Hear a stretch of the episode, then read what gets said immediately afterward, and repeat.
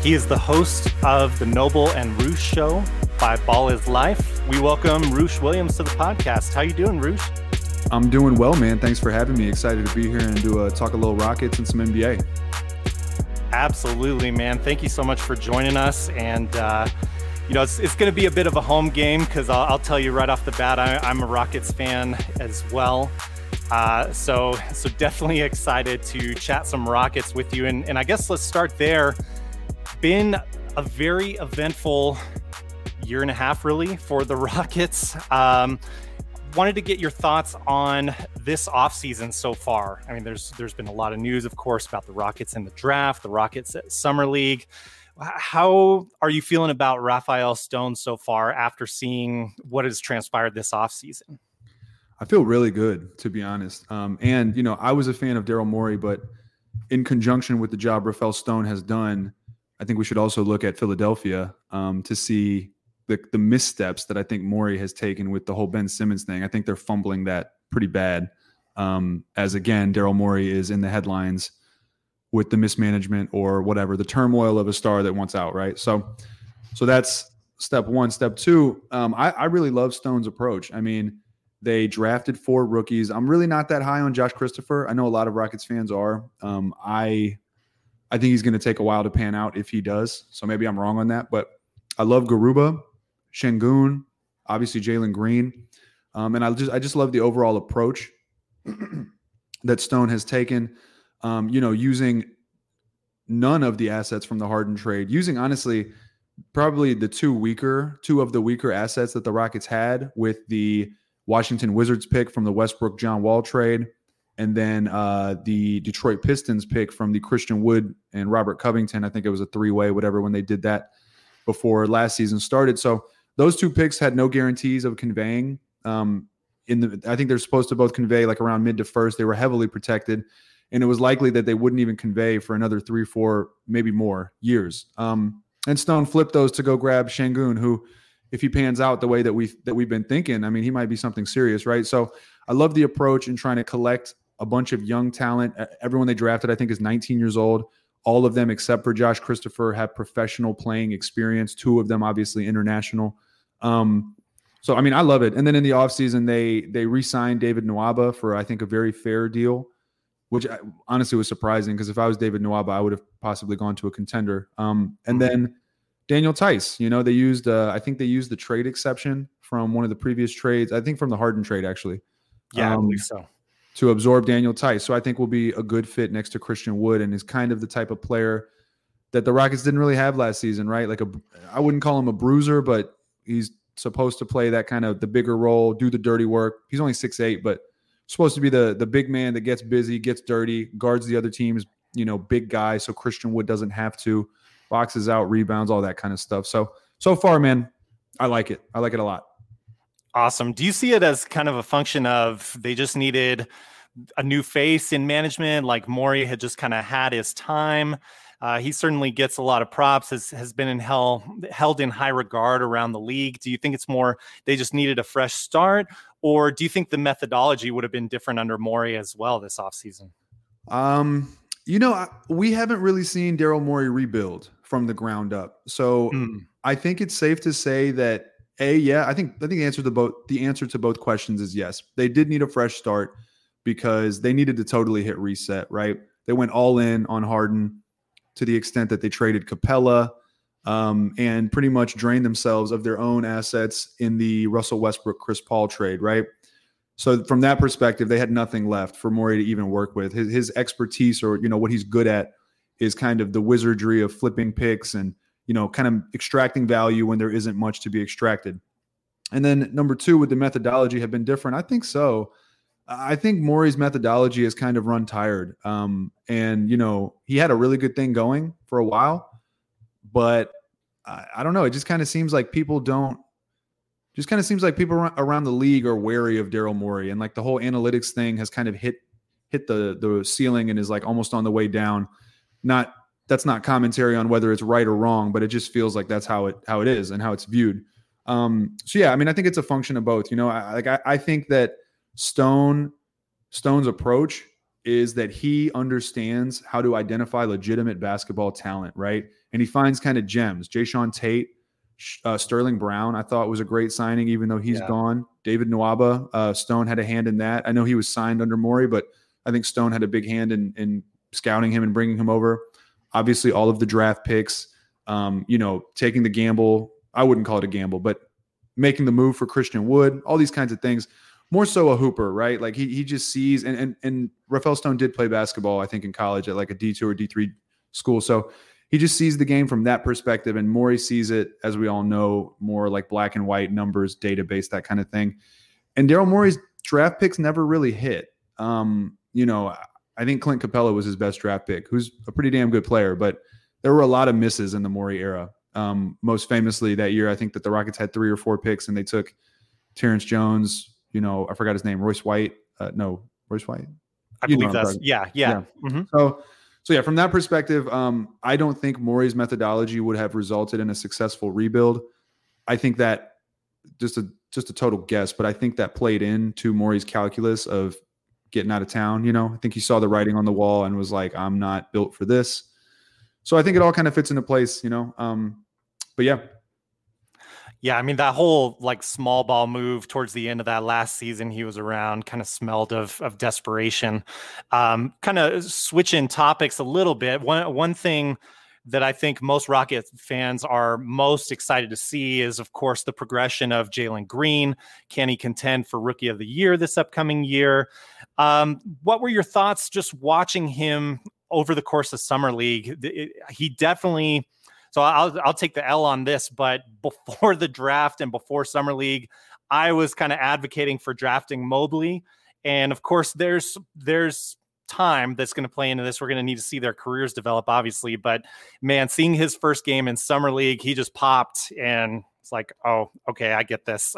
I may have to take the L here. What were your thoughts watching him in summer league, and what what can we expect from him uh, this season in terms of playing time and development? Yeah, I mean, I know a lot of people. I know Rockets Twitter was split between Evan Mobley and Jalen Green, obviously, right? Um, I think Mobley has a ton of potential, like you kind of indicated to down the line develop into something. In the summer league, he showed flashes um, of kind of being that like stretch big that you know everyone envisions him being. I think his main value is going to be on defense, and then hopefully for his own sake, he'll he'll eventually develop the offensive prowess. But that's why I mean I was team Jalen Green, and the reason is kind of what you just said. He's ready to go. I mean, he just looks ready to go from day one. His fluidity on the court, I think, is second to none. Um, his skill set is immediately translatable. Is that a word? I don't know, but it immediately translates into the NBA. Um, his shot is incredibly smooth. The release is pretty quick. The footwork is there. The athleticism, top notch. I mean, the only thing that we had question marks about, we meaning the collective people, fans in general, was um, or were defensive ability and playmaking as like a primary guard. You know, most people slotted him as like a two, like a Bradley Beal, Zach LaVine kind of player.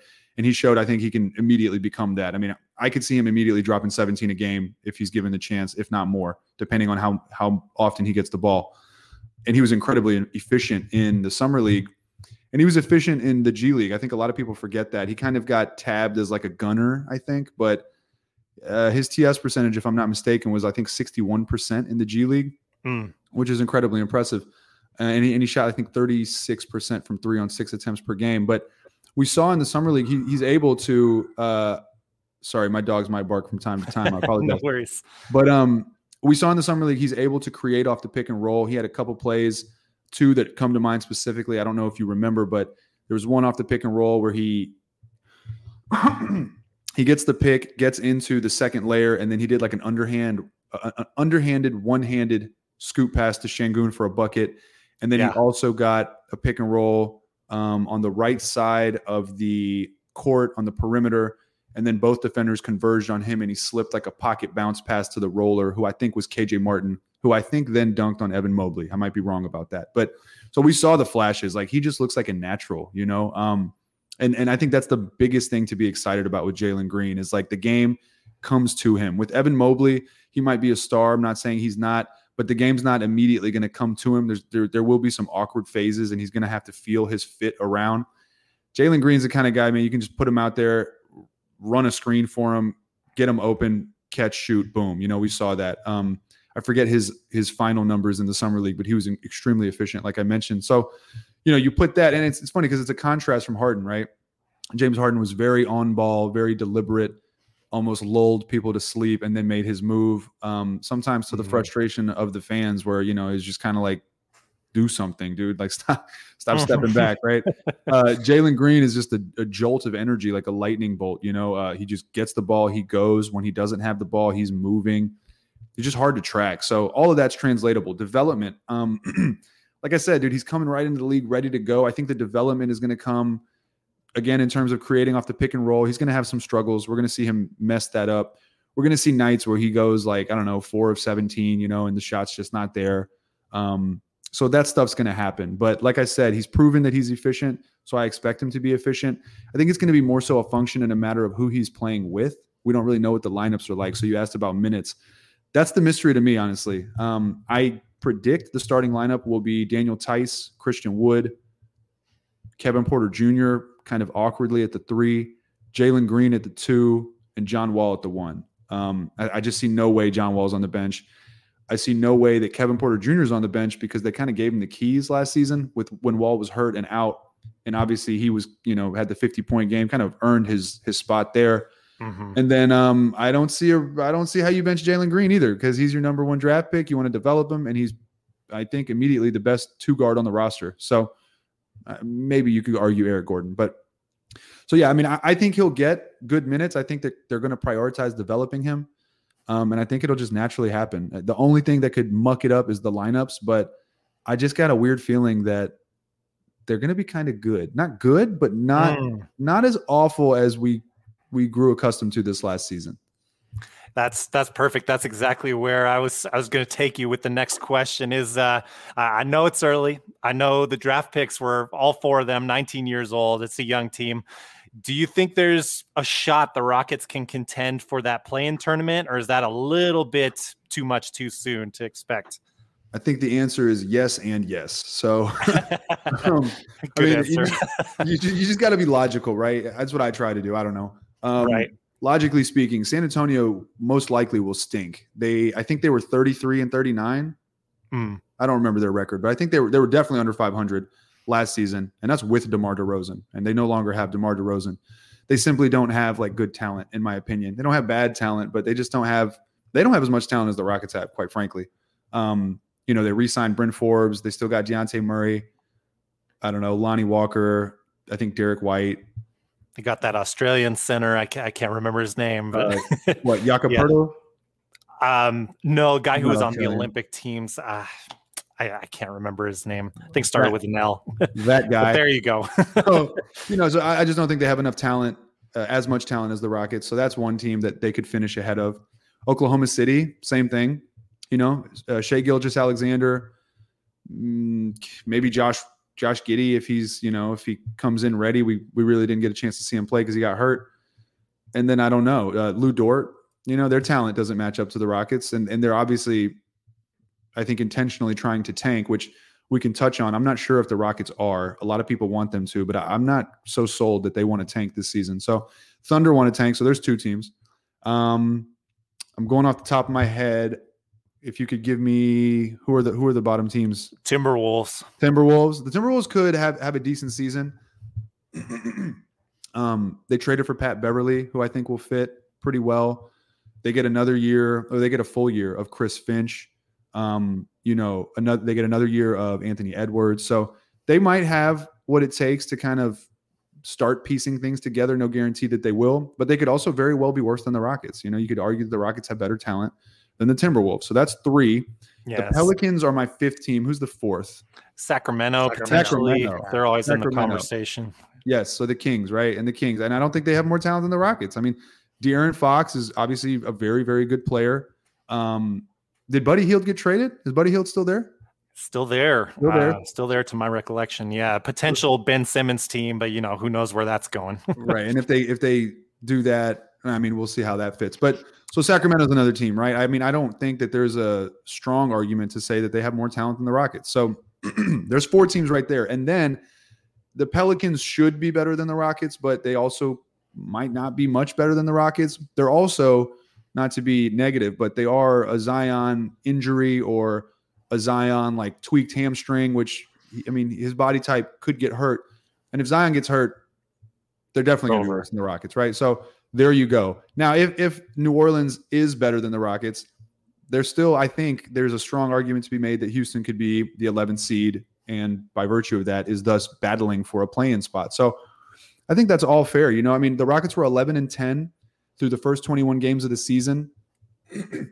I think that's I think there were seven games with Harden, if I'm not mistaken. So three and four, maybe three and five. I could be wrong about that, but I think under 500, right, yeah. under 500 with Harden, 11 and 10, including that through the first 21 games. John Wall missed several games. Christian Wood missed a couple games, and then he got hurt, and everything changed. And that that 11 and 10 record is including or is not including Kevin Porter Jr., Kelly Olynyk, um, you know, and then obviously Jalen Green, Eric Gordon got hurt for a long time. No Alperen Sengun, no Daniel Theis to kind of complement Wood. All these different, all these different pieces. So, and then, you know, John Wall had a bad season, um, was not efficient, but I think that was largely a function of him doing too much and simply outplaying his his capability. You know, he's not like a number one guy that's going to go out there and drop 20, 25, 30 a night on efficient numbers he's the kind of guy that at his best, not at his individual best, but at his best with respect to how he value how he's valued for a team. Um, he's going to give you like 18 and 8, you know, or 18 and 9 or 17 and 10, something like that, and have people scoring around him. And now he does, you know. So I think Eric Gordon coming back, TBD as to whether he'll get traded or not. I mean, I think they're trying to trade him, but we'll see. And then depending on how the other pieces fit, right? Does KPJ take a leap? Does he take a leap as a scorer and a shooter and he fits in there so that John Wall makes sense as the one and there's no kind of awkward battle between the two? Does Jalen Green plug right in? Is Eric Gordon healthy and on the team? Another year of Jae'Sean Tate. Is Christian Wood healthy? Does Daniel Theis's value actually kind of play out on the court? And, you know, he is the piece that kind of keeps things slightly glued together. So if all those things happen, I mean, I think they're definitely better than what people think. A lot of people that don't really follow the team don't understand that they were playing, you know, like 60% of a G League roster, really. Uh, they had guys kind of just, it was a revolving door of randoms who were coming in trying to earn contracts. You know, Khyri Thomas, Armoni Brooks, those guys stuck around. I think Cam Thomas, just like a whole list of names that I can't even remember because those guys aren't in the league. Um, and people forget that. You know, John Wall missed a ton of games, Christian Wood, Eric Gordon, probably three of their better players. So, and then you obviously get another year of KJ Martin as well. So, yeah, I mean, that, that's a really long way of answering to, to say that I think they're going to be better than people think. And um, I think they could be good enough to kind of hover maybe not too deep under 500. And if they really click, they can maybe like, they could maybe be around 500. What do you make of the James Harden era? What are your feelings about him in his prime with the Rockets, how he left? and what he's doing in Brooklyn. I mean, it just I, I, believe you know how these things go in terms of you know the star player leaving for a different team. It could be kind of a messy divorce, or it could be you know fond memories. What do you what do you overall make of what happened with James Harden? First of all, is that a New Mexico State in the background? Is that what that is? Oh, uh, New Mexico, uh, Lobos. New Mexico. Sorry, sorry. Okay. Yeah. yeah, we're from Albuquerque. there you go. Uh, did you do you remember a guy named Philip McDonald? Yes. Oh yeah, yeah. Phil McDonald for yeah, sure. For sure. Yeah, we beat Philip McDonald in uh, high school in the first round of the playoffs. We upset them. I remember nice. Philip McDonald. um, so, um, anyways, to answer your question, I think it's both sides of the coin. You know, um, I understand why he did what he did. Uh, it also was messy. You know, um, I mean, look, he was in a position where, sorry, I don't know if you guys edit any of this in post. I apologize. I got a little throat thing, but he was in a position where he had to carry a load that pretty much no one in the NBA can carry other than LeBron James. And and you know, I spent a lot of time defending him and arguing on his behalf. And I stick to it by this day. Uh, I stick to it to this day.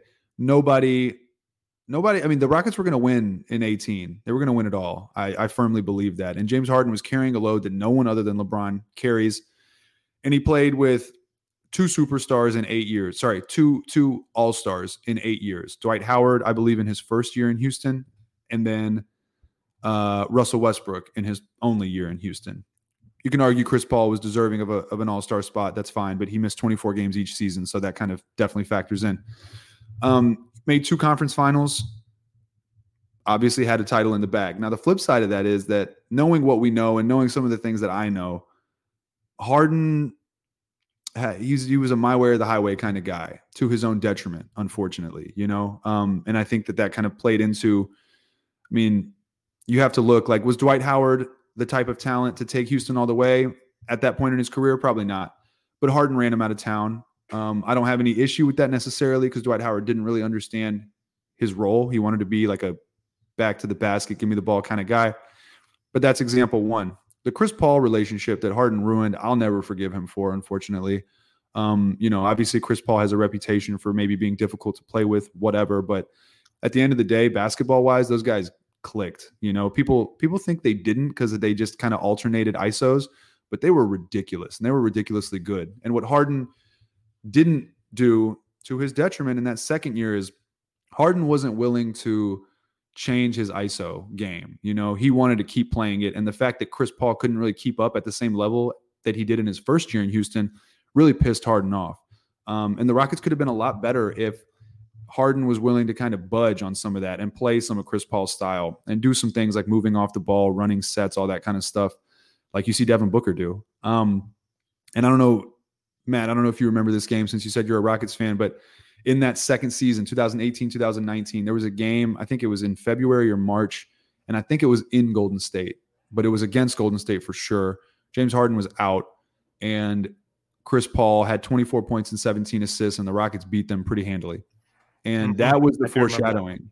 You know, yeah. that was the, the blueprint, not the foreshadowing. That was the blueprint for playing a different style and and keeping a team on their toes, right? Because um, Chris Paul had a really poor playoff series his second season because they had him going ISO, you know. So so Harden deserves a lot a lot of flack and blame for not adjusting and then for ultimately running him out, which is what he did. Harden said, "Trade him or trade me," um, and I know that for sure. So I'll never forgive him for that. And that you know he made his own bed and he's got to lay in it with respect to that. And then and then the Russ trade, you know, he wanted Russ to the extent that he forced the franchise. He didn't force them, but he basically held them hostage. And like, what are you going to do if you're a franchise? You know, trade Harden or Chris Paul. In hindsight, trade Harden at his highest value, but at the time they panicked and, and they did what they did and they traded Chris Paul and you know two draft picks and draft swaps or whatever it was, right? And they put themselves in a deep, deep hole in terms of asset collection, and that is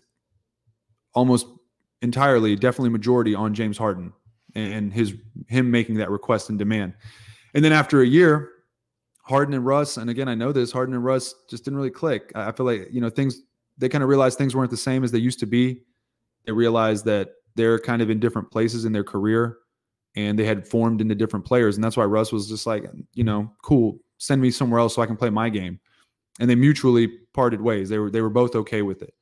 Um, and then of course, everything else that we know, the strip club stuff, you know, uh, whatever he said in the press conference, situation is crazy, blah, blah, blah, blah, blah. And also, he deserves a ton of blame for not even giving the trio of himself, Russell Westbrook, and Christian Wood a chance because they could have been pretty freaking good. Um, and then, given how all the injuries played out, Phoenix emerged out of the West, right? Uh, I mean, I have a lot of faith in Harden, Russell Westbrook, and Christian Wood beating that Phoenix team, especially with those role players, especially if you give them you know another year of or not even a year but if you know season in season moves right? Who knows what kind of moves they could have made on the fringes to improve that team. So you know to answer your question it was messy man. Like i don't blame him because now he's getting all the recognition that he deserved in houston right? You see everyone saying oh my god james harden has changed his game. He's become a passer. You know okay you weren't watching clearly. And uh but but you see how the narrative changes and we know for sure that that stuff affects them. I actually found harden's mom's burner account and outed it in the off season and so like there's your direct answer. Moan bear m-o-n-b-e-a-r 5 moan bear 5 she blocked me. But so but you know there's your direct answer right? Like they see that they see what's being said. They hear the noise. And you know, I, th- I, don't think it's any coincidence that now Harden is like all over social media, right? Ever since going to Brooklyn, he was radio silent on social media yeah. in Houston for, a while. now he's just posting all the time, doing doing his thing. Seems happier playing with Kevin Durant, Kyrie Irving. Brooklyn is doing every single thing possible to get every single role player possible. They re-signed Blake Griffin, you know, Paul Millsap, whatever, right? Patty Mills. So uh, from that angle, I can't. I'm not mad at him. You know, the situation that was created and the around him and the the perception that was created around him to some degree was really out of his hands and the media just did what the media did and now the media is doing what the media does and you know. So but as a fan it knowing all the the minutia of it it's kind of just like damn. It's it's unfortunate because it should have happened and if 2018 Chris Paul injury doesn't happen legacies are different. Harden probably re-ups that contract again stays for longer D'Antoni is certified you know Chris Paul doesn't get traded all that stuff so it sucks but it is what it is Oops. Matt, do you have another question before we let Roosh go? Uh, I, I, guess one more, just kind of a, a, general question for you, Roosh, about the NBA in general. Uh, I know there were rule changes that were made. I'm I'm eager to see it play out on the court. You know, with guys making non-basketball moves. I think is how they they termed it. Actually, you know, along the lines of talking about James Harden, uh, a lot of the ire from that was directed at him. Uh, but how what are your feelings of the state of the NBA in general? How do you feel about the game, watching the product overall? Is there anything right now that if you were, you know, commissioner, all power powerful commissioner for a day, is there anything you would change about the game? That's an interesting question that I've never been asked. Um, so as you can tell, my answers are generally twofold because uh, you know it's hard to be black and white. Things are usually in the gray area for me, at least. The 90s appreciate that. Yeah. appreciate that. the the 90s is in my is my favorite era. Does that mean I want to go back to the 90s? Not necessarily. The game's really pretty now. I mean, it's evolved to where the wing players, I mean, you know, they can handle, they can shoot, they can really do it all. Um, I'm a hoopaholic, man, as you can tell with the fact that I just broke my nose playing a recreational game for the fourth time in three and a half years last night. So I love the game. I don't hate the state of the game. I do hate certain things about the game, like you alluded to, the rule changes. And I think a lot of fans noticed that watching the Olympics because they were like, oh, they're not calling all these BS fouls, right? Like they're letting them play basketball. And that's one of the things. I don't know if you guys ever play for fun, but no one's gonna pump fake and jump to your left and call a foul. And if they did, everyone would look at look at them and say, Good luck, dude. No, check up. Like, shut up. So, you know, so for, I hope they clean that stuff up. I will say, with respect to Harden specifically, I think he's smart enough to where it's not going to really affect him that much once he figures out that they're not giving him the calls. I'm also skeptical as to whether they're really going to enforce it the way they say they will. A lot of times yeah. they do that stuff like heavy in preseason and then they fold and cake on it in the regular season. Um, but yeah, man, if they could clean that up, because like guys like Damian Lillard, you saw in the Olympics, just looked like an idiot at times doing like the whole, uh, you know, like, you know, picks up his dribble and just leans over and just like flails and then looks at the ref like, where's the call? Brutal. It's actually sad you know, it's sad to see that they've been conditioned to expect that. Like that when I was watching it, I was like, that is so embarrassing, dude. You're you're so much more skilled than everyone guarding you, but you feel you feel it necessary to do that. And you have to blame the, the officials because in the league, because that's where it comes from. You know, they condone that stuff, they condition them to let them do that. Um and the other thing, in my opinion, is defense, man. Uh, you know, defense is really, really hard to play, especially at that level Okay. Mm-hmm. There's really no way to play defense without like a slight minor hand check every now and then, you know, unless you're the best of the best, right? I'll hand check people sometimes when I play. Um, not egregiously, but like you need, you know, just to keep your balance. Now, of course, I'm nowhere near an NBA NBA athlete, but when you're guarding someone like Trae Young, who can do it all, pull from 30 feet, quick as hell, James Harden, all that stuff, the last thing they need is extra help, right? Um, so I would like to get to a point where we're seeing defense again. Um, like let let guys defend. You know, let let the defender when he makes a good play and he goes straight up, even if he bites on a pump fake, he goes straight up and is just like trying to alter the shot, and then someone leans into him with his shoulder. I, I see that they're saying they're going to call that as an offensive foul. Just no call it. Just play ball, dude. If someone wants to lean in and jack something up, let them do that. And if they make it, they make it. And if they miss it, which they probably will, then they miss it and the game goes on and they'll eventually cut that shit out. I'm not sure if I can cuss. I'm sorry, but that's fine. That's fine. They'll, okay. they'll eventually cut it out. So I think those are just two main things. Um, And you know, I don't know. It makes sense for threes to be the primary basket, the primary whatever option of scoring, just mathematically. But it does kind of suck that I don't know. It's just kind of whack to know that the game is literally drive and kick three, drive and kick three.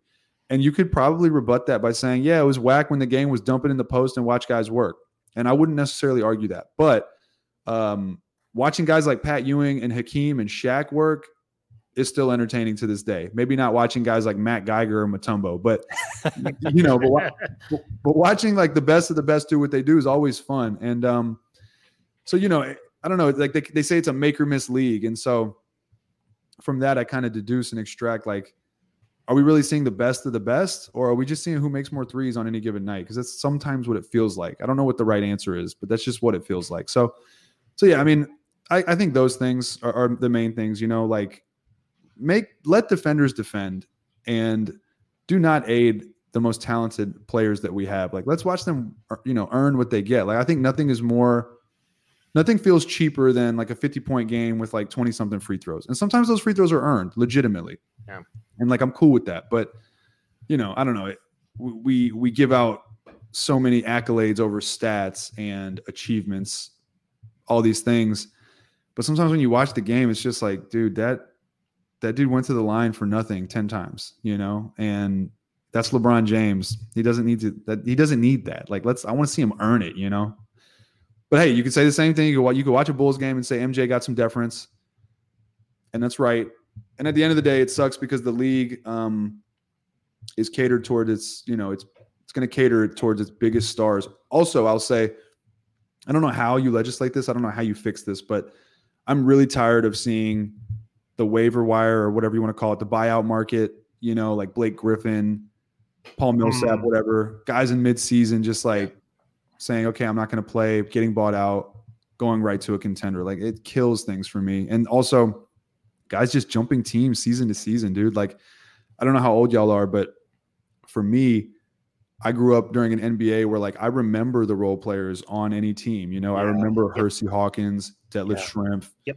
Nate McMillan, Kendall Gill. I remember like Dell Curry on the Hornets, Muggsy Bogues on the Hornets, you know, Antoine Big Dog Carr in Utah, Brian, you know, whatever, goes on and on. Yeah. And that's like that's for the fans. That's a big thing. Even even for the Rockets, dude. Like some of my favorite Rockets ever are the role players from the championship years. Yeah. Um, and it gives that those teams identities. It gives the franchises identities. You know, you knew Utah was going to be tough defensively because they had that same lineup of guys. You know, X Y Z mix and match for whatever team it is. Um, so seeing guys just donning like a different jersey every, you know, eight months, it's like, all right, I guess, man. I don't know. It it kind of just kills the spirit of building a team. Um, yeah, and building a narrative for the league too. Hundred percent agree with you. Yeah, you agreed. Know? Yeah, yeah, I, yeah. So it's just kind of it's just kind of sad, dude. Um, you know, I don't know. We, we grow with teams, right? Like, I feel like fandom has turned into this thing where, again, I don't, I don't know how old you are, but I'm 32. And so the younger kids that I see, it's like all about the player, right? I'm a so and so stan, which is the, yeah. just the stupidest thing ever. But I agree. Know, yeah, it's like I'm a stan of this player. I don't care where he goes. He's the goat. Oh, he's got the rings. Blah blah blah blah. It's like, all right, cool, man.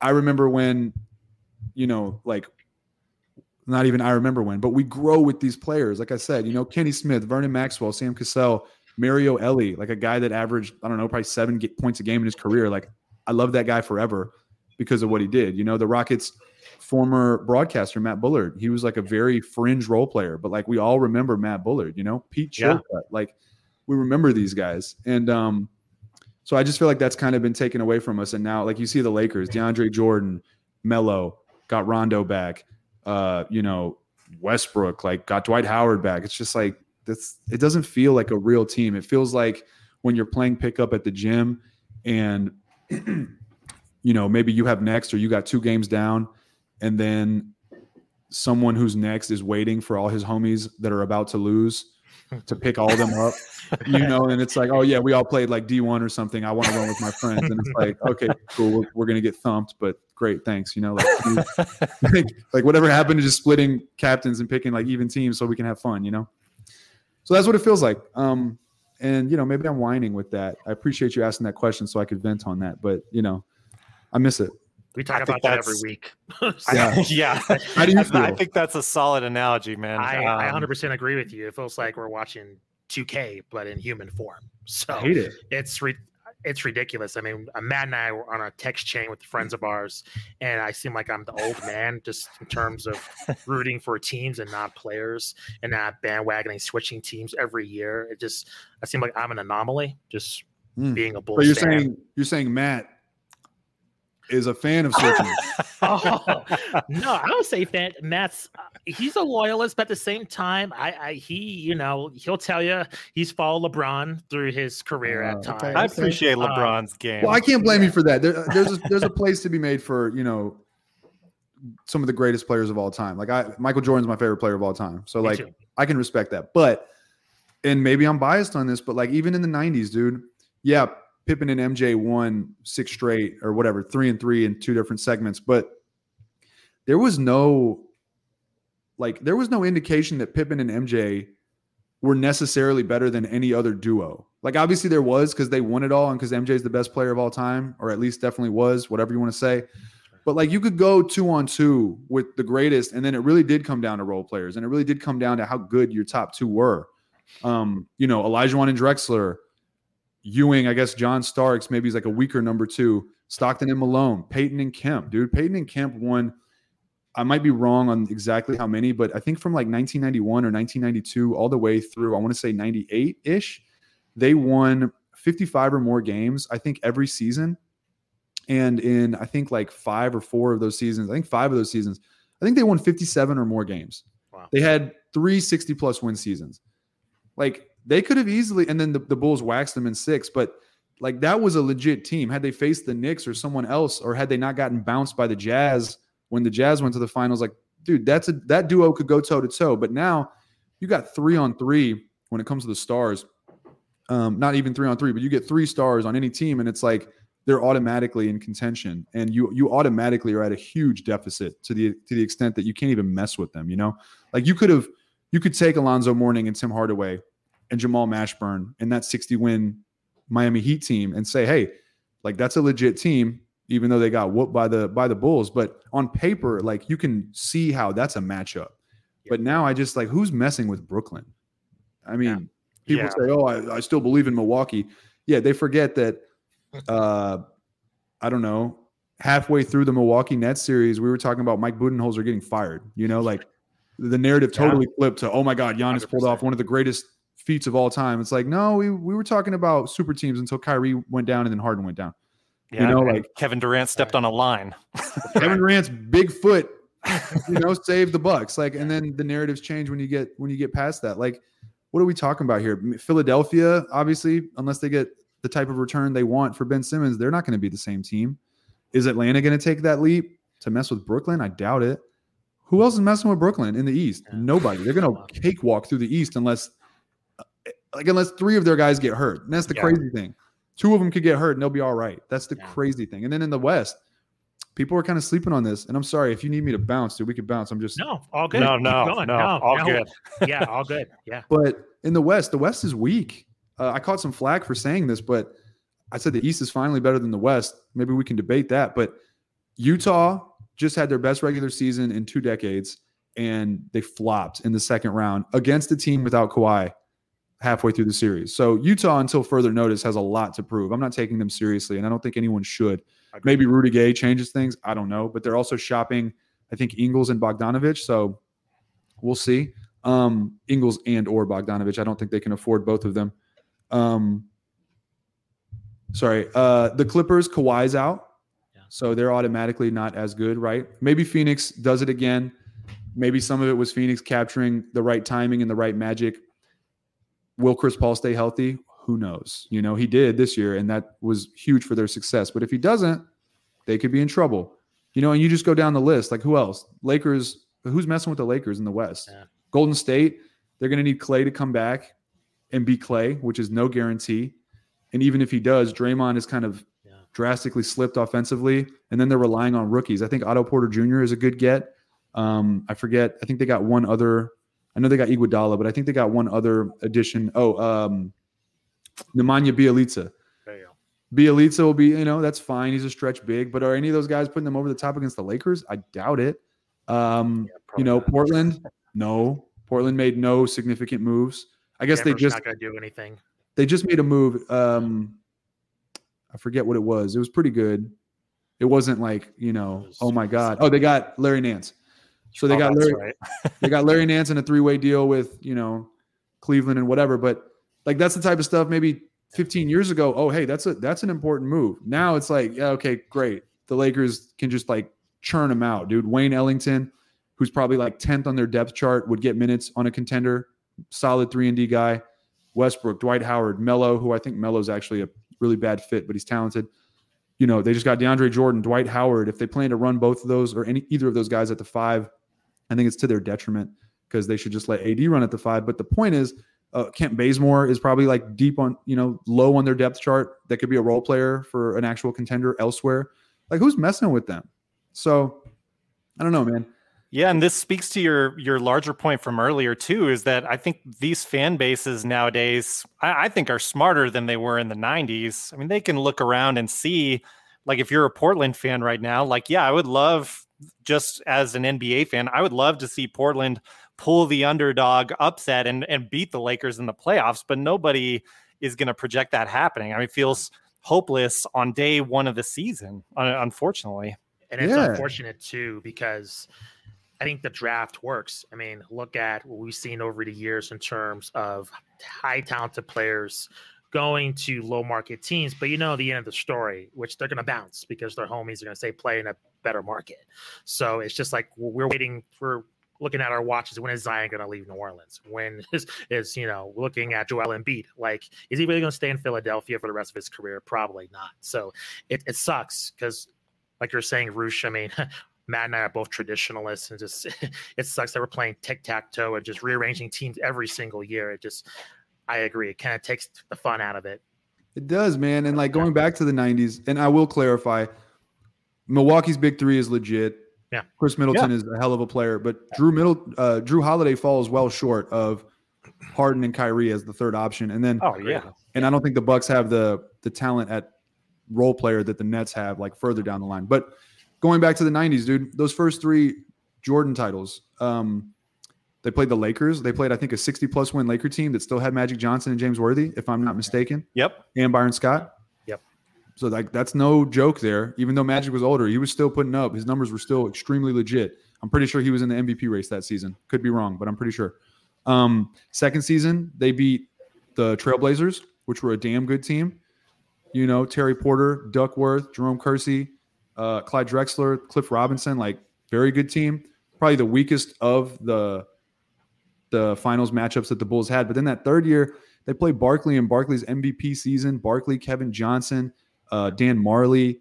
Like that was a very good team that probably would have beat any other team if it didn't have Jordan. And in those playoffs were the the Bulls won them in five, six, and six.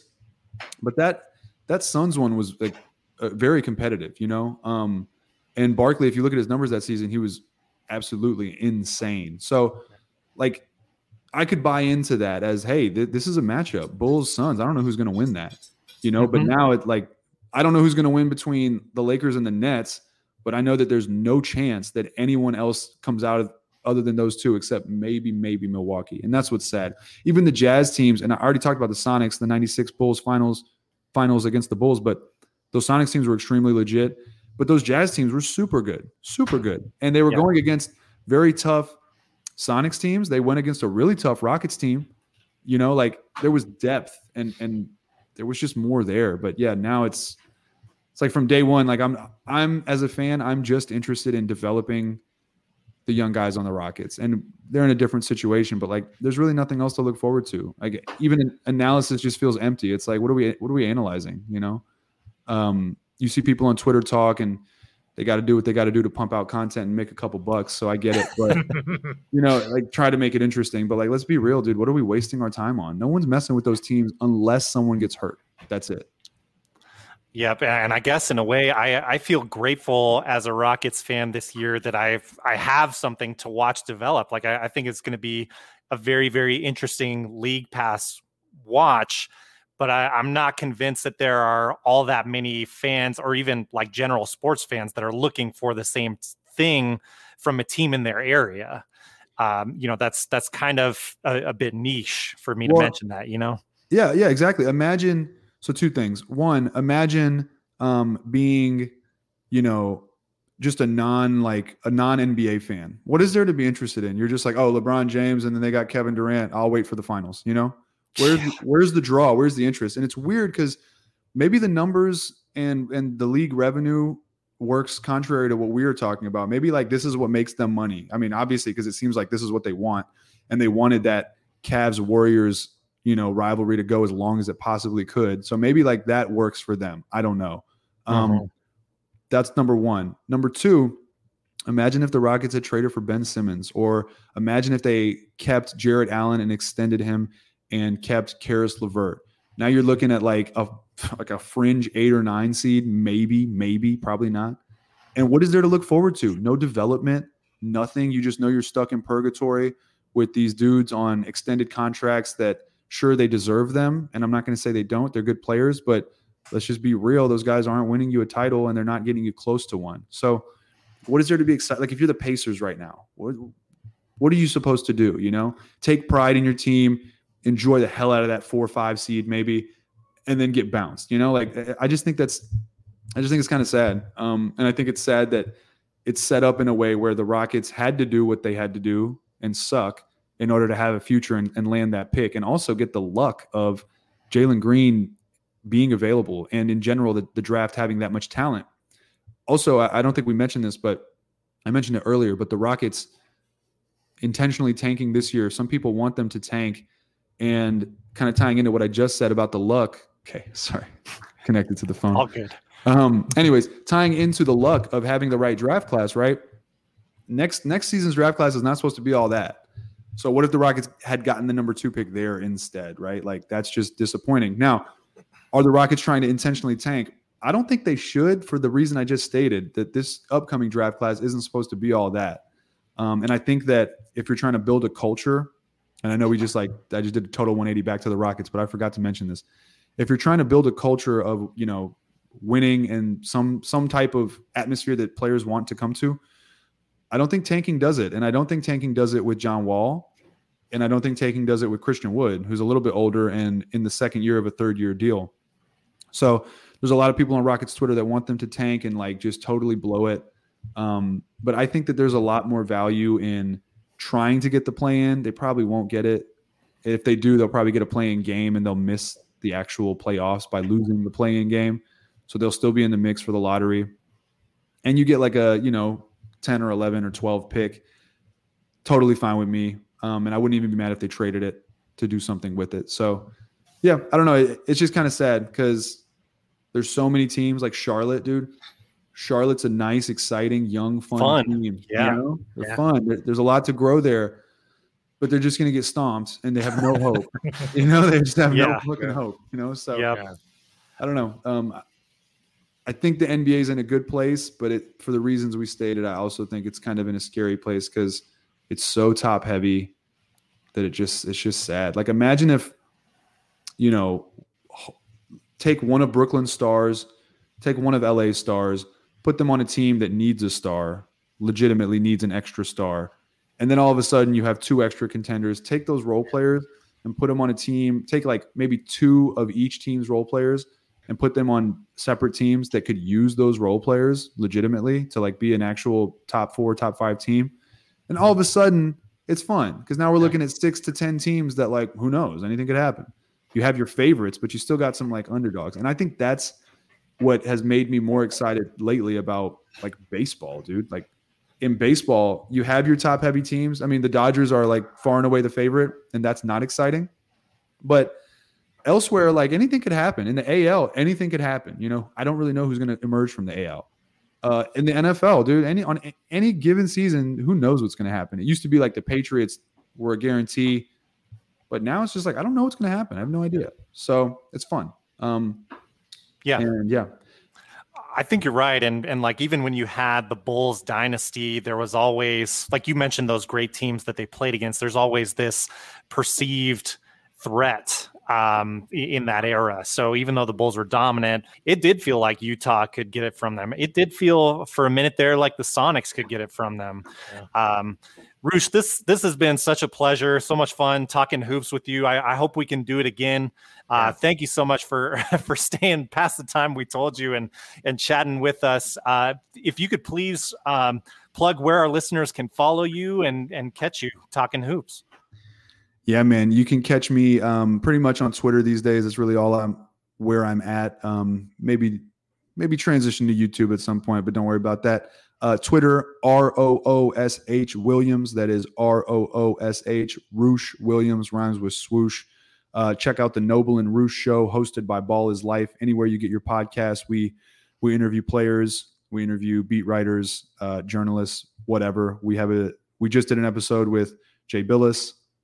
We did an episode with Sam Dekker, and we are releasing an episode with George Niang from the 76ers tomorrow. So check that out. And uh, Justin, Matt, thanks for having me on, man. I had a great time. Uh, definitely happy to come back and do it again at some point. And um, yeah, thanks for letting me go over the limit. I, I could talk basketball all day. So thanks so much, man. Yeah, let's do it again sometime for sure. Appreciate you. Have a good night. Thanks, guys. You too.